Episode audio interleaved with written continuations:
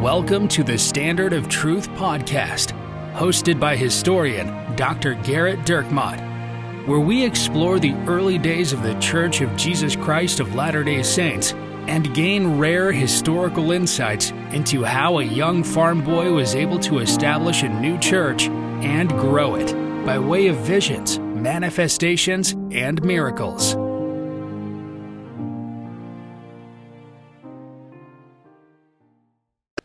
Hi, welcome to another episode of the Standard of Truth podcast. I'm your host, Dr. Gerrit Dirkmaat, and I'm joined by my friend, Professor Richard Leduc. Hello, Gerrit. Uh, in this podcast, it's going to be a little bit different. We're going to focus, we're going to start at least to focus on one section of the Doctrine and Covenants, section 58. And when you think of section 58 in the Doctrine and Covenants, generally, you think of verses 26 and 27. For behold, it is not meet that I should command in all things. For he that is compelled in all things, the same is a slothful and not a wise servant. Wherefore he receiveth no reward. Verily I say, men should be anxiously engaged in a good cause, and do many things of their own free will, and bring to pass much righteousness. So that's that's the popular verses that uh, that come from that that section. And that even gets into our lexicon. I mean, you always hear people saying we need to be anxiously engaged. engaged, yep. Anxiously engaged. That phrase is it's it. You hear it a lot. I did. As, yeah. as a child, I heard it a lot in terms of yard work generally. Yeah, your parents were like quoting scripture to you. By the way, here's the lawnmower. That's we true. need you anxiously engaged. And so, so the reason this is a little bit different, though, is I always think of it more of like, uh, you know, that that missionary who tried getting engaged to his girlfriend before he left. That's anxiously. that is very anxious, Yeah, you're yeah. anxiously yeah. engaged. two sometimes that works out. Usually not. And when when I'm saying sometimes, what I mean is never. That's right. Um, well, so, well, sometimes sometimes it, it does, but uh, the, the reason why this one will be a little bit different is um, this this uh, particular episode is a bit of a of a tribute um, to uh, to my stake president. Um, uh, he is uh, a giant of a man.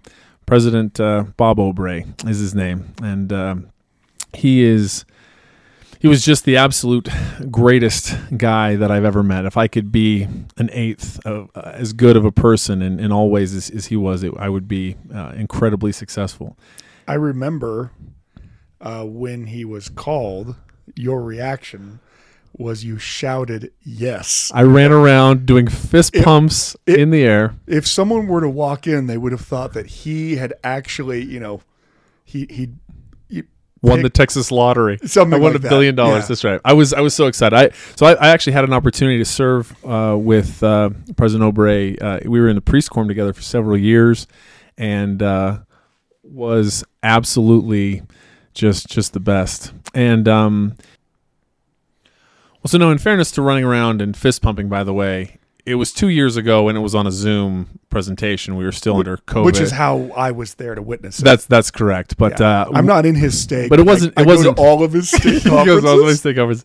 Well, well, when he was the stake president, they were all amazing. Um, and so, uh, but yeah, my wife and I were just elated. We were, we were just, uh, we just love him so much, and he and his family were just uh, absolutely amazing. It is one thing I'm going to miss, uh, you know, losing the Zoom feed. I'm going to miss that you could kind of like, you could not only go to your own ward, but then you could like watch other wards too and be like, oh, let's see what they're, let's see what they're talking about. This Although ward." I will say one one thing, uh, so I.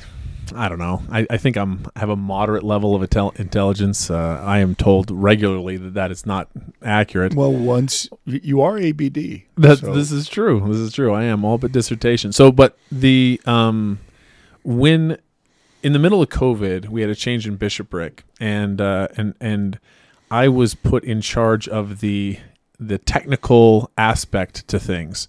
Um, no man taketh this honor to himself except he's called by God. God, yeah, or, or in this case, he doesn't want because I have a I have a new laptop. So um so anyway, the problem was is that we this was before the church kind of standardized things with Zoom, and it was cats and dogs living together, and we had one week that was we were trying YouTube, we were trying all kinds of things, and one week we actually broadcast a Baptist.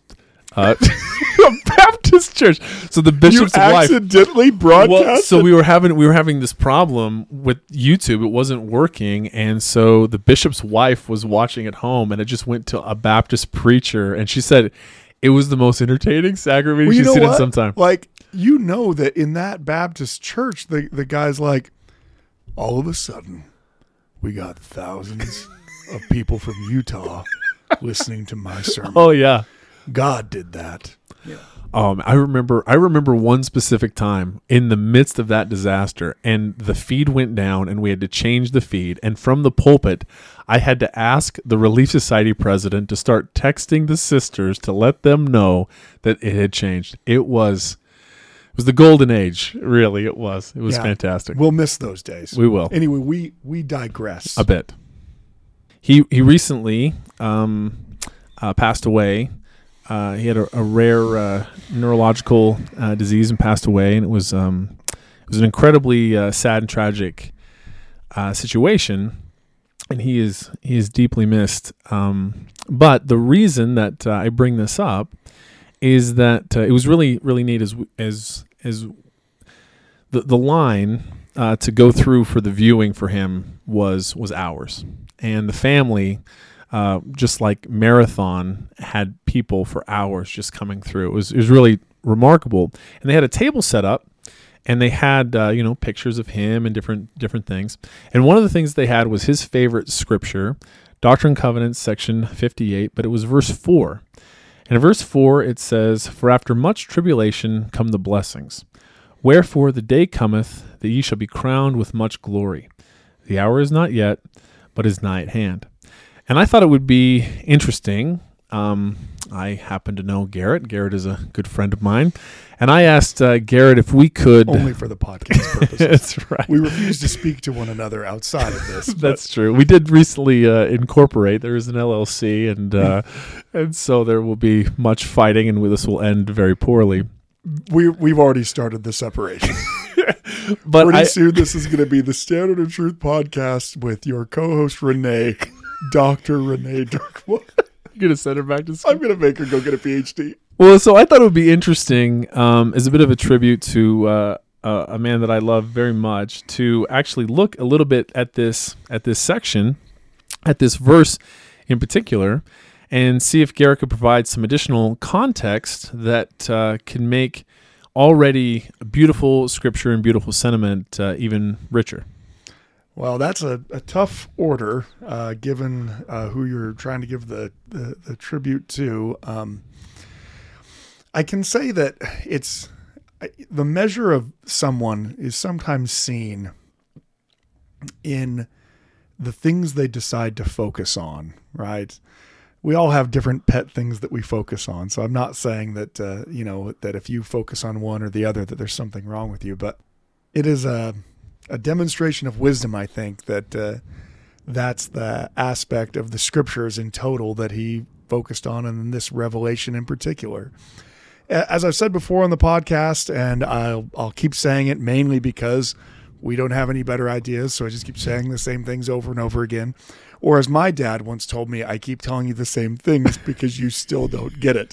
so um, it may be just a, a learning problem on my part, but um, sometimes I think we forget what the purpose of of Christianity is and what makes you Christianity unique. And and it's really hard because while we want to proclaim like John Calvin that we worship an all-powerful God, that he controls everything, that he could thrust us to hell at any moment, and we you know we we listen to Jonathan Edwards' sermon and we say preach on brother, the the reality is as much as we talk about how all powerful God is, the actual reality of mortality is one in which there is not the constant intervention of God's power to prevent horrible tragedies from happening. Like like his untimely death, honestly. Um, I'm not saying that God isn't all powerful. I believe that he is. But I also believe that we chose to come to this world and have this mortal experience. Now, why do I say that makes Christianity unique? Why does it matter so much? It matters because we don't believe that every blessing for righteousness comes to us in this life.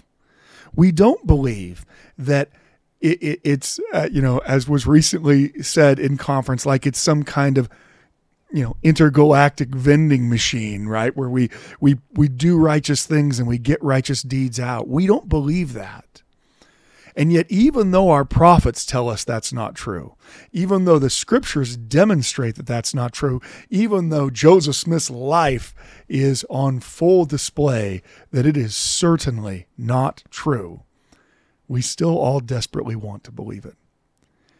The reason why Christianity was so radical in the world that it was it, was introduced is Jesus was talking about a kingdom that was not of this world. Blessings in a mansion that you would never see, happiness in a realm that you don't even know exists. The whole point of Jesus' message was that you don't do good because you're going to get something good this second. You do good, and because you do good, in the next life, God will recompense you. Or as, as he says, you will receive an hundredfold in the kingdom of my Father for the things that you sacrifice. But that requires us to really believe to really believe that all of the suffering we go through in this life, all of the tragedies, all of the unfairness, all of the, the wickedness, all of the, the unjustness, all of the untimely deaths, all of them will somehow be made up to us in the next life. Joseph Smith believed that. It's certainly what is taught by prophets. And yet sometimes we still focus on the idea that we can somehow control the state that we're in. If only I go to the temple enough times, then I'm not going to have anything bad happen to me. Now, now look, I'm not saying that God doesn't bless us. I believe God does. But I think most of the time those blessings are things which we God doesn't slap us over the head and say, This is a blessing I'm giving you because you, you know, went and visited a widow in your ward. And many of the blessings that we want, the ones we most desperately want, are things that are going to be delayed. And this is especially poignant if you've lost somebody that you love very deeply.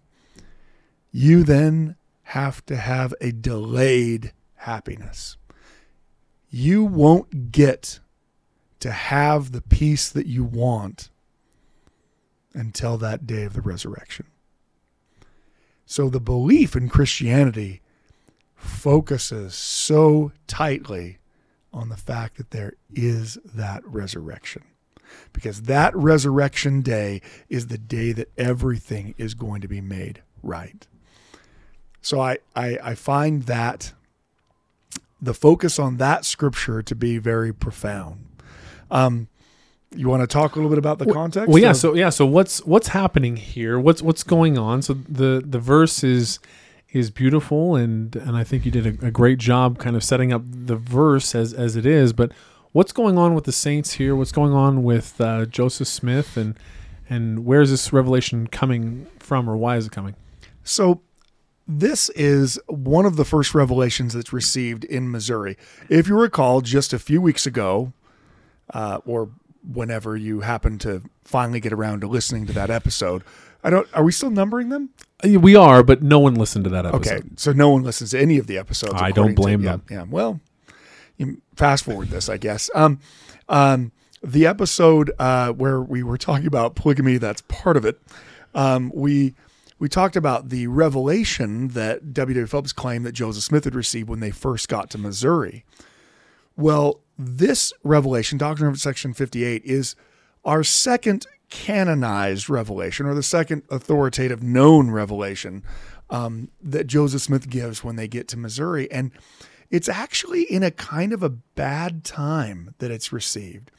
There are uh, uh, several dozen men that are called to go on this journey to Missouri. Now, they don't all make it there at the same time. Some of them do so much preaching along the way that they don't get there at the same time as others do, and that'll cause problems, you know, later. But um,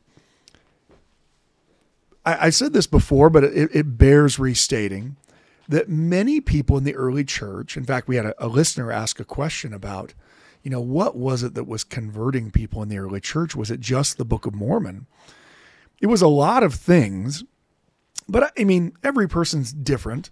I think if you were to, for those of you who served a mission, if you were to think back to the people who, you know, were converted uh, as a, a result of your missionary service, then my list would be very short and we'd already be done having this conversation. But I've heard that other people who go on missions have success. I've heard that too.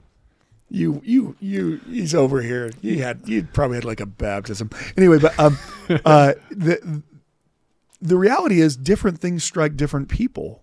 I mean, it is a true thing, a sad reality that just about every missionary you talk to at some point on their mission will have a, an investigator who has a problem with our doctrine on eternal families because they hate theirs. And I, just about every missionary I've ever talked to has had at least someone say, "Yeah, I'm I'm not about that. I don't want to be with him anymore. I don't want to be with her anymore." It's interesting. I I, I had uh, several experiences on my mission that were beautiful, where we where the door approach was essentially t- leading into the idea of eternal families, and several times where um, that was something that was very well received. But I also had uh, discussions with people that were in less than happy situations, and they made comments like you were saying, well then count me out. Yeah, eternal marriage. I don't even want this one. Anyway, but um, so look, there there are different reasons why people convert, but one of the overriding factors of conversion among the early Latter Day Saints, and we've talked about this, is the idea of Zion. Zion is a really big deal. It's such a big deal that there are all kinds of false prophets that arise predicting when Zion's going to be built, where it's going to be built, who's going to be, you know, where you know their apartment complex is going to be that they're subletting out to to Peorn's mother-in-law uh, in Zion when they get there, right? I mean, it was such an overriding thought that many people joined the church solely over the idea of this this wonderfully beautiful place where there was no rich and no poor, no slave and free, everyone treated each other as an equal. Everyone worshiped God. Everyone loved one another. You can just see how powerful this idea was. And so the the this these men who travel to Zion, Joseph delivers the goods when he gets there. Doctrine Covenants section 57 declares the place where the temple is going to be built in this new Jerusalem. And they go about then trying to, to organize and create this new, this, this new city. As we've talked about before, the problem is when they get to Missouri, they're in Missouri. And I mean, I, and I'm sorry, I have to, you know, apologize, you know, to, to our various Missouri listeners who I think share names actually in That's Missouri. Right. Yeah. Um, but when they get there, it is such a disappointment. These men have built up in their minds that Oliver Cowdery is, you know, baptized thousands and thousands of people, that they're going to get there and there's going to be, you know, uh, already a huge church there. And they get there and they find a dirty, sin filled gambling town with a at best a dozen converts. And that shock to the system is is at least the beginning point of Ezra Booth's apostasy. We talked about him. We talked about Zion, where he cannot he can't fathom the idea that independence is actually Zion. He just can't. Independence can't be Zion. And then that leads him to start to doubt Joseph Smith's prophetic utterances and, and, and he can apostatize and become one of the, the greatest apostates in early church history. But that's not the only problem. We started talking about Edward Partridge on an earlier podcast, and we never quite finished our story, but it, we kind of wrapped it up. It made it sound like it was done, but there was still a lot left. He was called to be this bishop. When they get down to Zion, and Joseph begins to declare the, the area that the temple needs to be built on and the land they need to purchase.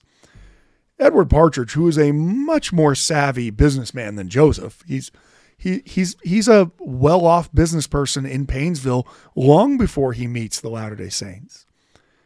He starts to get into a disagreement with Joseph about Joseph, you're not going to want this land. You, you, we should really buy this land over here up on the boat. And he starts to actually argue with Joseph.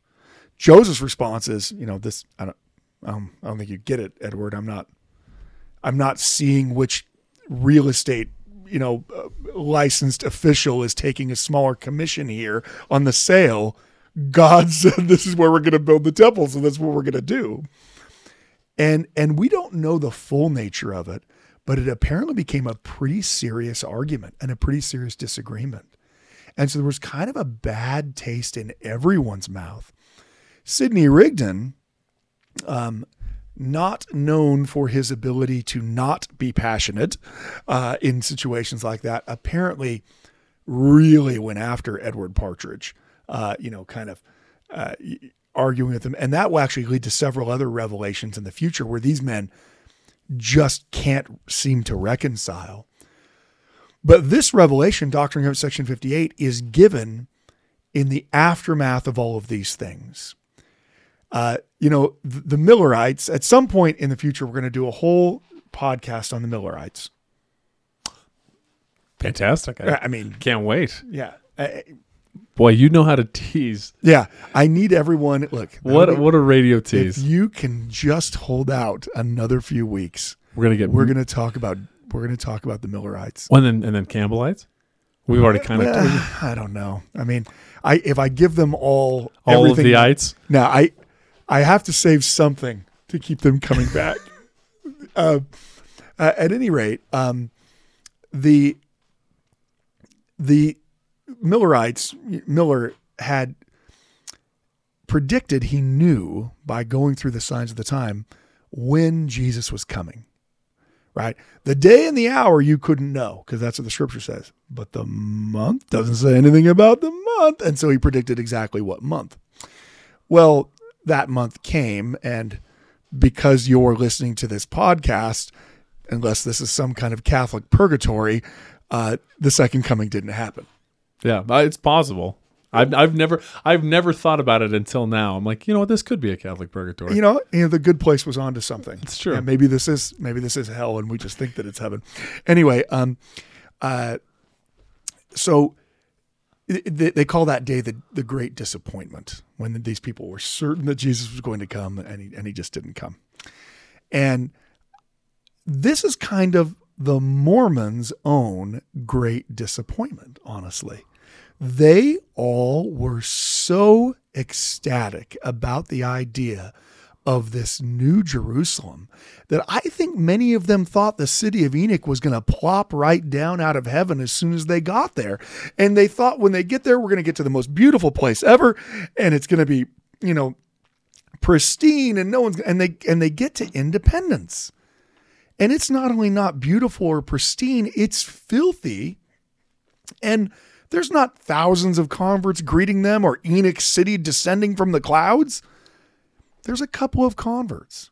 In fact, uh, uh, Ezra Booth very derisively, and maybe this is an, uh, a, a a demonstration of his character, or at least his uh, misogyny. At any rate, he said there were only three or four females who had joined the church there. So not not only did he not have very many converts, the few converts he had were just women. I mean, that was basically the way he wrote it in his letter. So that there's this huge disappointment among these men now. And again, the walk from Kirtland to Zion is not an easy trip. It is a thousand miles. It is a months long journey to get from Kirtland to get to where Independence is. So think of how horrible that journey is. They're walking it. Some of it they try to go by river, but mostly they're walking it. Every single day, hardships, you know, uh, I'm developing sores on my feet because I don't, you know, we don't believe in real shoes in the 19th century. I mean, you know, but you're thinking, you know what? If I can just get to where Zion's going to be, I'm just, once I get to Zion, it'll all be worth it. It'll all be worth it.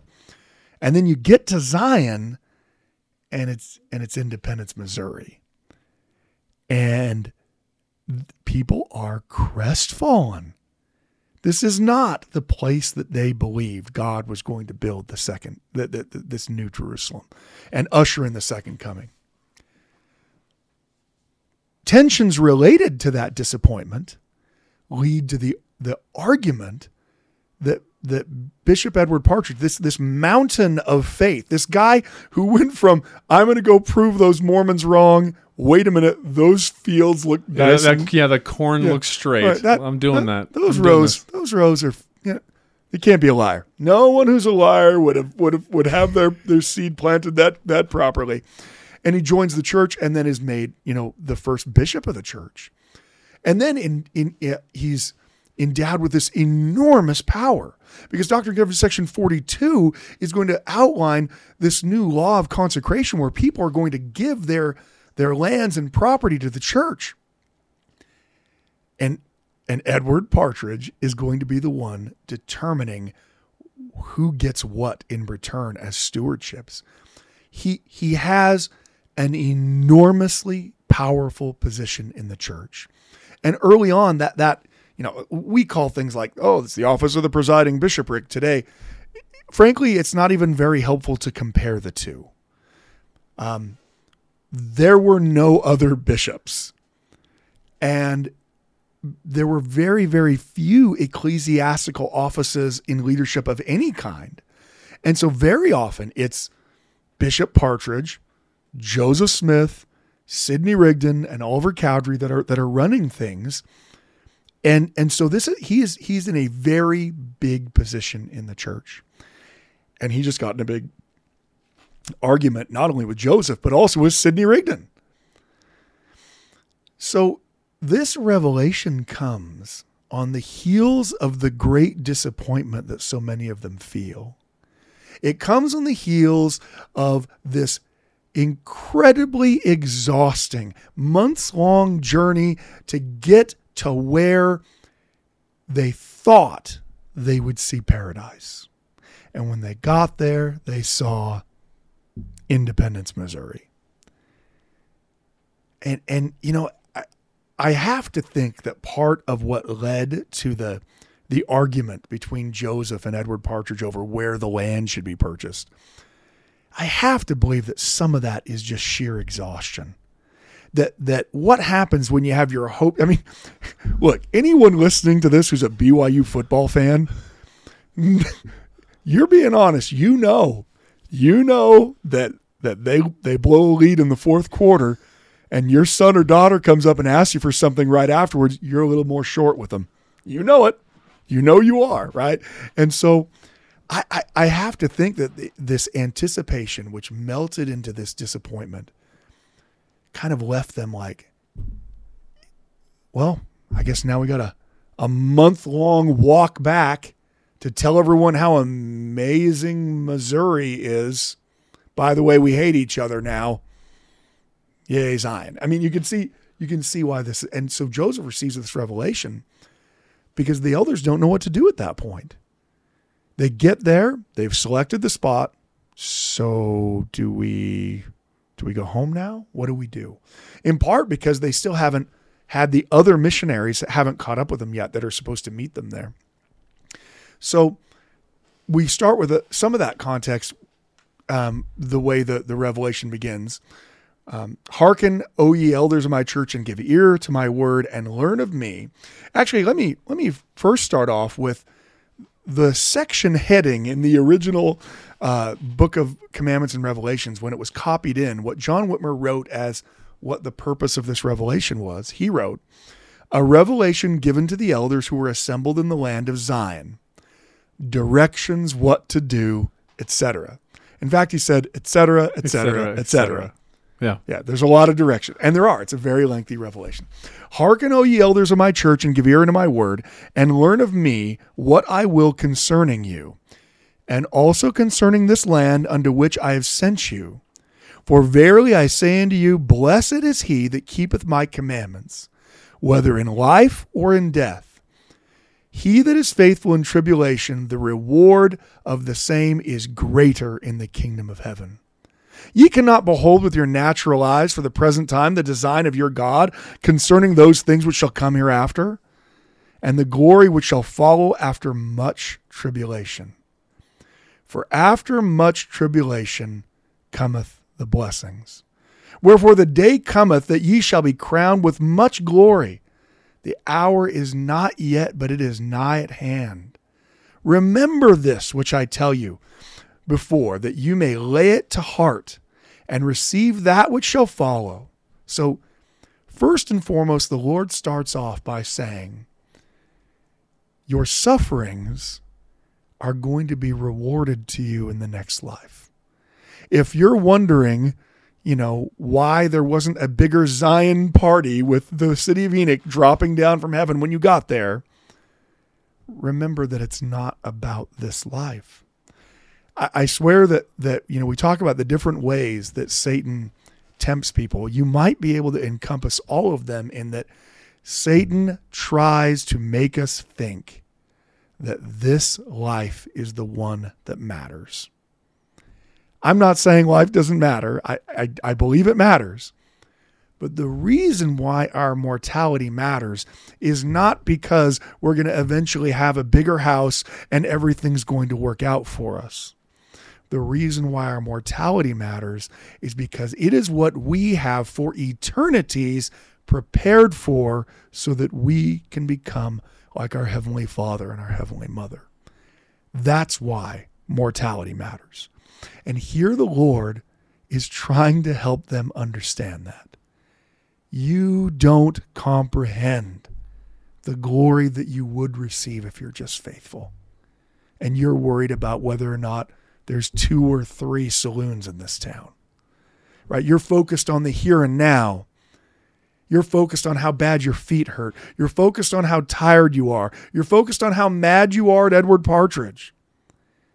You need to be focused on the fact that at some future point, you are going to be crowned with the glory of God. Kind of a resetting of, of who they are and reminding them, as as as Bob wanted to remind other people that it's after much tribulation um, that blessings come. That our happiness in this life cannot be solely based on the things that happen to us. If it is, a lot of us are not going to be very happy because horrible things happen to every person on this earth. Every single person who has lived has had something horrible and tragic occur, and some people have had it by the dozens. And there is no explanation, and it isn't fair, and it is filled with pain and horror. And that's why the next life matters so much. It's the point of Christianity, the point of the next life mattering. As the revelation continues, so he says, first of all, I want you to think on this, take it to heart that it's the next life that matters. And then he goes on to give them the directions. Behold, verily I say unto you, for this cause I have sent you, that you might be obedient, that your hearts might be prepared to bear testimony of the things which are to come and also that you might be honored of laying the foundation and bearing record of the land upon which the Zion of God shall stand. Obviously, one of the things these men were saying, probably Ezra Booth, why did we even come here? What? Why did you? Why did we have to walk all the way here so that Joseph could say, "This place that we don't own among a bunch of sinners in a place we don't want to live is Zion"? Why couldn't God just, you know, send us a memo? By the way, it's terrible. There you are, right? And the Lord's response is, I sent you here that you might be obedient. Because in some ways, this journey to Zion is a microcosm of their mortality. Why do I have to go if in the end it didn't result in thousands of baptisms? Because it was in the going that you save yourself. It's in the going that you declare your obedience to God and you follow Him and you become like Him. We are so conditioned to believe that if we follow God, we will see a noticeable physical reward. I'm going to obey the word of wisdom and I'm going to run faster than everyone in my company. And then what happens when you don't? I'm going to go to the temple 3 times a day. I'm going to go I'm going to I'm going to work in the temple. I'm going to build my own temple. Well, maybe don't do that. I'm going to do whatever I can. I'm the most temple worshiping person who's ever lived and my son is going to come back to the church because of it.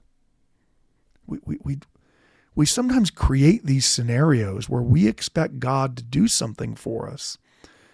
We, we're almost bartering with Him as we would with death, trying to cheat it as one of the stages of grief, trying to bargain our way out of it. And the reality is, we're bargaining about the wrong thing. You and I are eternal beings. Joseph Smith says that there is no beginning of you. Now, when you sit back and you say, well, I had to have started somewhere, well, okay, but Joseph Smith says you didn't.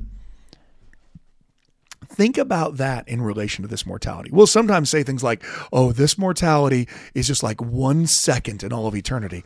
Actually, it's not even that.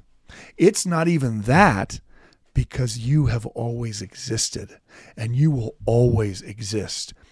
There isn't a way to quantify how small, relatively, this life is. It would be like trying to quantify how small Earth is in the billions of stars and millions of galaxies, trillions in the universe.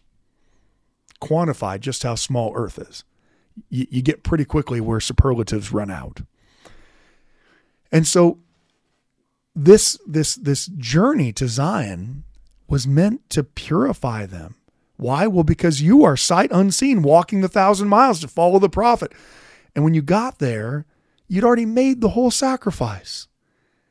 But people like Ezra Booth, now I want my reward now.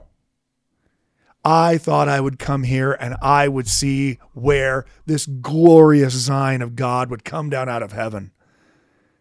And and you gave me Missouri. Right? And so I I I, I really think this is profound the way the Lord speaks to them here in this. Um, he goes on to say, that the earth may know that the mouth of the prophets shall not fail, yea, a supper of the house of the Lord, well prepared, unto which all nations shall be invited. Firstly, the rich and the learned, the wise and the noble, and after that cometh the day of my power. Then shall the poor, the lame, the blind, and the deaf come into the marriage of the Lamb and partake of the supper of the Lord, prepared for that great day to come. Behold, I, the Lord, have spoken it, and the testimony that the, that the testimony might go forth from Zion, yea, from the mouth of the city of the heritage of God. Yea, for this cause I have sent you hither, and have selected my servant Edward, and appointed him his mission in this land. But if he repent not of his sins, which is unbelief and blindness of heart, let him take heed lest he lest he fall. Behold, his mission is given unto him, and it shall not be given again And whoso standeth in that mission is appointed to be a judge in Israel, like as it was in ancient days, to divide the lands of the heritage of God unto his children, and to judge his people by the testimony of the just, and by the assistance of his counselors, according to the laws of the kingdom, which are given by the prophets of God. So here you have this both chastisement of Edward Partridge for his, you know, argument with Joseph, and then also the reiteration of the high standing of his calling. Now, interestingly, as he as he goes on, uh, it it's going to be explained in this revelation that Edward Partridge is going to be not just angrily walking back to Kirtland like Ezra Booth is. Edward Partridge is going to be moving to Zion. Now, I don't know if the Lord has a sense of humor, but it would seem like uh, this might be one of the cases in which he does. That Edward Partridge, who's so upset over the lands that the Lord has laid out for the church to purchase, is the one who's called to go affect those purchases and to bring them into the, the church's storehouse. I mean, maybe that is the, the way God uh, does things. Uh, so he, he, we actually have this in a letter. Uh, we can tell from letters that Edward writes back to his wife that he does not, ex- he didn't think when he left that he was moving to Zion. In fact, remember his, his wife, you know, she talked about how people thought he was crazy that he went on the mission at all. You're leaving this thriving business, you're leaving your family that's sick, and you're going to Missouri in the middle of, you know, what are you doing? And the Lord declares that um, my servant Edward, this land is the land of his residence and those whom he has appointed for his counselors, and also the land of the residence of him whom I have appointed to keep my storehouse. Wherefore let them bring their families to this land, as they shall counsel between them and me. For behold, it is not meet that I should command in all things. For he that is compelled in all things, the same is slothful and not a wise servant. So you've heard that verse your whole life. There's the context of it. The context of it is the shock and awe of this revelation to Edward Partridge. At this point, you have to you have to believe that Lydia Partridge, his wife, she at this point she's got to not want him to leave the house anymore, right? The First time she did, yeah. right. Like I'm on my way to prove that this Joseph Smith guy's a liar. I'm on my way to Palmyra. Comes back. I'm I'm actually a Mormon, and by the way, now I'm the new bishop of this religion that I was opposed to. okay. Uh, uh, well, I know that our daughter's sick and we have a bunch of sick people in our family, and this is causing us all financial stress. But I've been called to go on a mission to a place that will take me a month minimum to walk there and a month minimum to walk back. I'll see you in three months. Uh, and when he comes back, Oh, I've got some news for you. You know, and do you think he buried the lead like, uh, so, oh, oh, what happened when you got there? Like, oh, I got in an argument with Joseph Smith. What was that?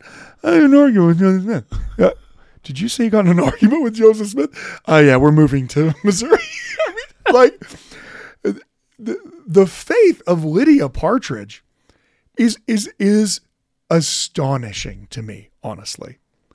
That now she is, of course, converted in her own right, um, but that she's like okay, and they they move. So I love the Edward Partridge story because how real is he? I mean, the guy is opposed to the religion at first, and then he converts. But that conversion wasn't enough for him to not have doubts and struggles. He you know, using his secular knowledge, is really upset at the places that Joseph is selecting for the city of Zion to be built. And when he tries to express that and he feels like he's not being heard, he comes to a real argument with Joseph. And then the Lord commands him in a revelation to repent, and he does. He does enough that he packs up his family and moved them to Missouri. think of what has happened in Edward Partridge's life in six months. Six months ago, he wasn't a member of the church.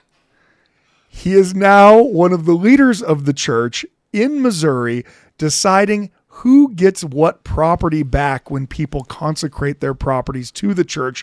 Oh, by the way, the properties that he didn't think the church should buy in the first place. No wonder the scripture after much tribulation comes the blessings because he's he's really going through it. This guy has had nonstop. It's almost like he, you know, he was thrown from the from the furnace to the fire. I mean, just right from the very beginning, and so they're they're told to come down there, but it's and then, you know, they're not told, well, how am I going to get my family down here? Right? That's left up to them. Uh, that's where we get this uh, uh, this idea of, of slothful and not a wise servant. Wherefore, let them bring their families to this land, as they shall counsel between them and me. So this is a personal revelation thing. So if Partridge might have said, "How in the world am I supposed to just bring my family down there?" Well, you and your family are going to pray about it and you're going to figure out how to follow the commandment. And I'm not going to tell you exactly how to do it. In fact, that's where this this so popular verse comes from that um, for behold, it is not meet that I should command in all things, for he that is compelled in all things, the same is slothful and not a wise servant. Wherefore he receiveth no reward. Verily I say, men should be anxiously engaged in a good cause, and do many good things of their own free will, and bring to pass much righteousness. For the power is in them, wherein they are agents unto themselves. And inasmuch as men are good, they shall in no wise lose their reward. But he that doeth not anything until he's commanded, and receiveth a commandment with a doubtful heart, and keepeth it with slothfulness, the same is damned. This, I think this is so powerful a, a revelation for people to read when they're studying the Doctrine and Covenants because it so speaks to our mortal nature. Again, the reward that you're looking for is not an earthly one. And God just keeps having to remind us of that over and over and over again. That if you are only doing something because you are compelled to do it, well, then what is your reward for exercising faith and doing it on your own? Right? That if the whole point is to become like God, God is not compelled to do what he does for us, except in the fact that he loves us. He's compelled by his love. He so desperately loves us that he created the plan in the first place. But if we only do things that are right because we think someone's watching, because we think it makes sense in our mind, because, well, you know, at some point I might need a favor from him, well, well then of course we aren't becoming like God because God does things because he loves others. That's the reason why he does things. It's the reason why Jesus did things. Um, as um, that revelation uh, continues, uh, we won't read all of it, but W.W. Phelps is also chastised. Maybe we should have talked about this in our Phelps Revelation podcast. He's also uh, chastised, and it's interesting the chastisement he receives. Um, and let my servant William W.W. Phelps, stand in the office which I have appointed him and receive his inheritance in the land, and also he hath need to repent. For I, the Lord, am not pleased with him, for he seeketh to excel, and he is not sufficiently meek in his heart. So, uh, we kind of talked last time about how it was kind of this character trait of Phelps that he was often kind of boastful and went above and beyond, or at least Brigham Young thought him to be so. You know, to hear Judge Phelps tell it, he's he's the great, you know, um, uh, that he needs to repent. And then you get this this teaching about repentance, and and maybe I, I feel like this is kind of a prelude to the fact that Sidney Rigdon is he he is not able to let the Edward Partridge thing go. He there he is still going to be seething at Partridge on their way back. It'll lead to a whole nother revelation, which we won't cover today, but we might someday, but only if you keep listening to the podcast. We won't. Richard shaking his head. We, won't ever cover it. At this point, how many things have we promised and not delivered? All of the things we've Yeah. promised everything, and we've delivered. We've delivered nothing. That's part of it. That's part of it. We- We've delivered that. Anyway, the Lord uh, in the Revelation says, He that hath repented of his sins, the same is forgiven, and I, the Lord, remembereth them no more. By this ye may know that a if a man repenteth of his sins, behold, he will confess and forsake them. So, that again, that's a very often quoted scripture. And you know that that beautiful phrase that that when you repent the lord doesn't hold them against you anymore god is not like us we often forgive people but always keep it in the back of our mind yeah but if he does this i'm going to pull out the fact that he did this right um, but if you confess and forsake them you'll have uh, no more uh, the lord's also going to regulate um, that that not everyone should come up to the land of Zion a- at once. Um, but these people, uh, some of the elders are going to go back. They shall push the people together from the ends of the earth. Wherefore, assemble yourselves together. And he that is not appointed to stay in this land, so some aren't going to stay, some are. Obviously, Edward Partridge is. Let them preach the gospel in the regions round about, and after that, let them return to their homes, and let them preach by the way, and bear testimony of the truth in all places, and call upon the rich, the high, the low, and the poor to repent. And let them build up churches inasmuch as the inhabitants of the earth will repent. So that this um, you, you kind of have this regulation of who's going to go to Zion. Some people are going to stay, others are going to go back to their families. Uh, Edward Partridge is going to go back and say, "Hey, we need to move um, to Missouri." But while there are other directions that are given, I think that those are the main ones. Um, they're also told that they're going to have a, a conference that's coming. But I'd like to kind of share the the last part um, when it is uh, as it closes. Um, let them also return, preaching the gospel by the way, bearing record of the things which are revealed unto them. For verily the sound must go forth from this place unto all the world, and unto the uttermost parts of the earth. The gospel must be preached unto every creature, with signs following them that believe. And behold, the Son of Man cometh. Amen. I always think it's interesting to read that last line, right? You're going to go out and preach because Jesus is coming. Um, it may not be uh, the the Millerites, you know, you know, exact day appointed, but in the end, right? Latter Day Saints believe not only that Jesus lived and that Jesus died for us, we believe that Jesus is coming again. And how is it that he's able to come again? Well, because he is the Lord. He lives. And as the Lord, he will come in power and glory. And and so we await that much like these people were awaiting that that prophesied day of Zion. This revelation is one of those that clearly affected Joseph too. Now, of course, he's the one receiving them, so you know, um, but he was also in this situation where he had, I mean, think about it for Joseph. People have been desperate to know where Zion is. You, you're having to hold off false pro. You're, he's essentially swatting away false prophets all throughout the Palmyra and Kirtland eras with you know with a fly swatter because every other day someone's like, oh yeah, I know where Zion is. It's like in my backyard, and you're all welcome to it. Um, uh, and and here he goes on this arduous journey, and it's so difficult. And they get down there. I have to believe that Joseph was also disappointed when the Lord declared, "Yep, this is where the temple is."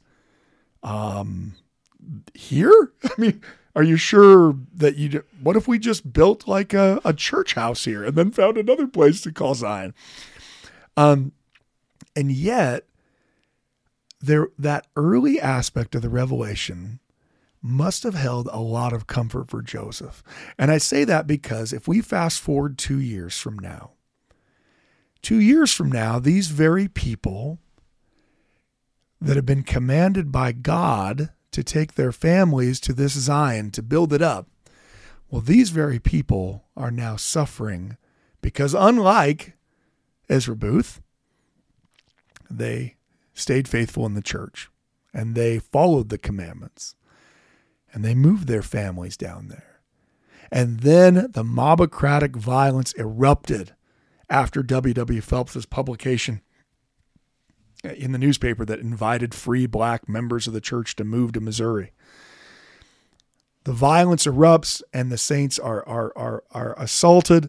And then when they try to maintain their presence, they are driven out violently by force and people are shot uh, and, and, and killed.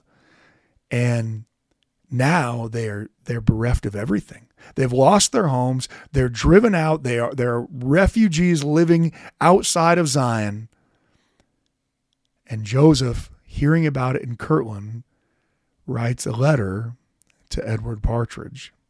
The same Edward Partridge that he'd had the argument with about Zion two uh, two and a half years earlier. The same Edward Partridge. And what does he what does he find uh, uh, in this letter that he, he writes. There's there's lots of things in it.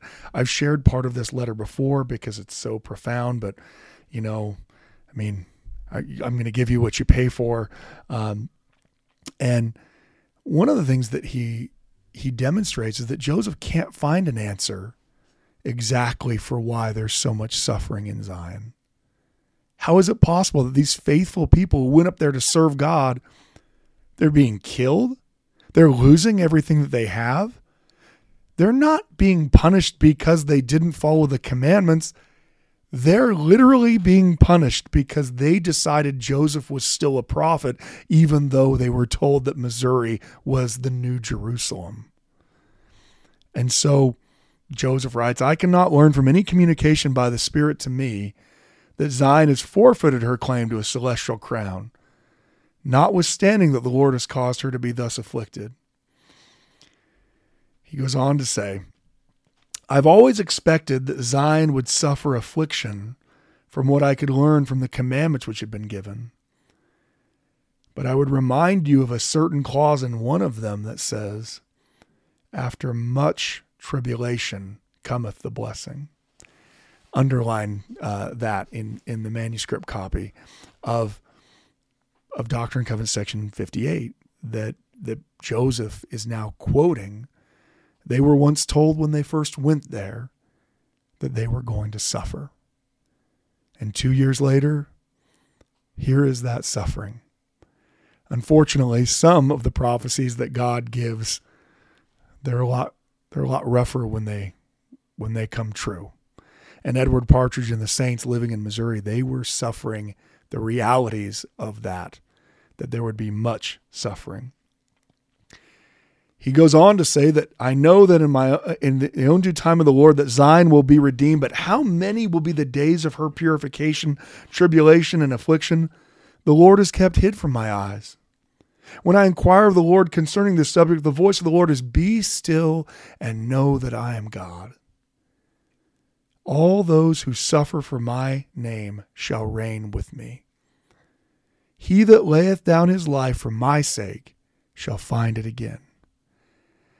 Again, as Joseph is begging God for an answer to the suffering of the saints in Zion, the response that the Lord gives him is similar to the response that the Lord gave to those frustrated missionaries arriving in independence two years earlier. It's not about this life. It's not about this life. He that layeth down his life for my sake shall find it again. The, the real law of consecration that we are willing to give up everything for God. Why does God require everything if God is all powerful? Because the only way that you can become like God is if you develop the character trait that is willing to do anything for what is right willing to sacrifice anything that God requires. because what is right doesn't change on the basis of how much we have to sacrifice for it. And this life, as we talked about to start with this podcast, is filled with tribulation.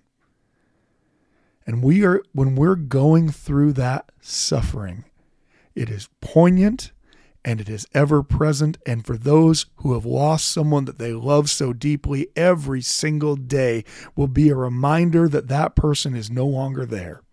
Every every sunrise that you see and you think, oh, so and so would have loved to see this, will remind you that they're gone every laugh that kind of sounds like theirs, every time you, you see a movie that, that, that you remember that person liked, the pain comes rushing back as you feel this empty void created by the loss of that person that you love. And it's in that moment that we have to believe that these horrible separations the death that is incumbent upon all mortality, that it is not forever. That when you die, you don't just go away, you don't just poof out of existence. No, you return home to that God who sent you here. And that you will one day be resurrected, and then there will be no more death. There will be no more pain. There'll be no more injustice. There'll be no more fear. There'll be no more sorrow. There will be only joy. That sounds too good to be true. But I think that is the ultimate explanation of the blessing that after much tribulation cometh the blessing. That revelation it really is a microcosm of our lives. We are all going to suffer. Hopefully, it is it is muted. Hopefully, it's it, the, the Holy Spirit gives us some measure of peace. People always say, you know, you can't avoid death and taxes.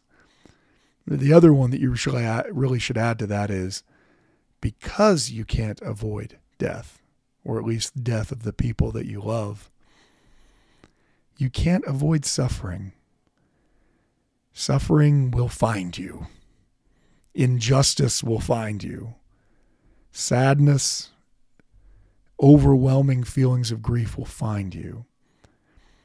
And hopefully, in those moments, we can turn to God and we can have faith to know not just that this too will pass, but that one day, somehow, through the atonement of Jesus Christ, everything will be made up to us. Everything that we have lost will be returned. All of the sorrow will somehow be made right. All of the suffering will somehow be wiped away. I can't explain how the Lord will do that, but I have faith and know that He will. So thank you for joining us this week on the podcast and hopefully you you enjoyed learning more about Doctrine and Covenants section 58. Thank you for listening to the Standard of Truth podcast, hosted by historian Dr. Gerrit Dirkmaat. If you know anybody that could benefit from the material in this episode, please share it with them. And for more resources, visit standardoftruth.com. Until next time.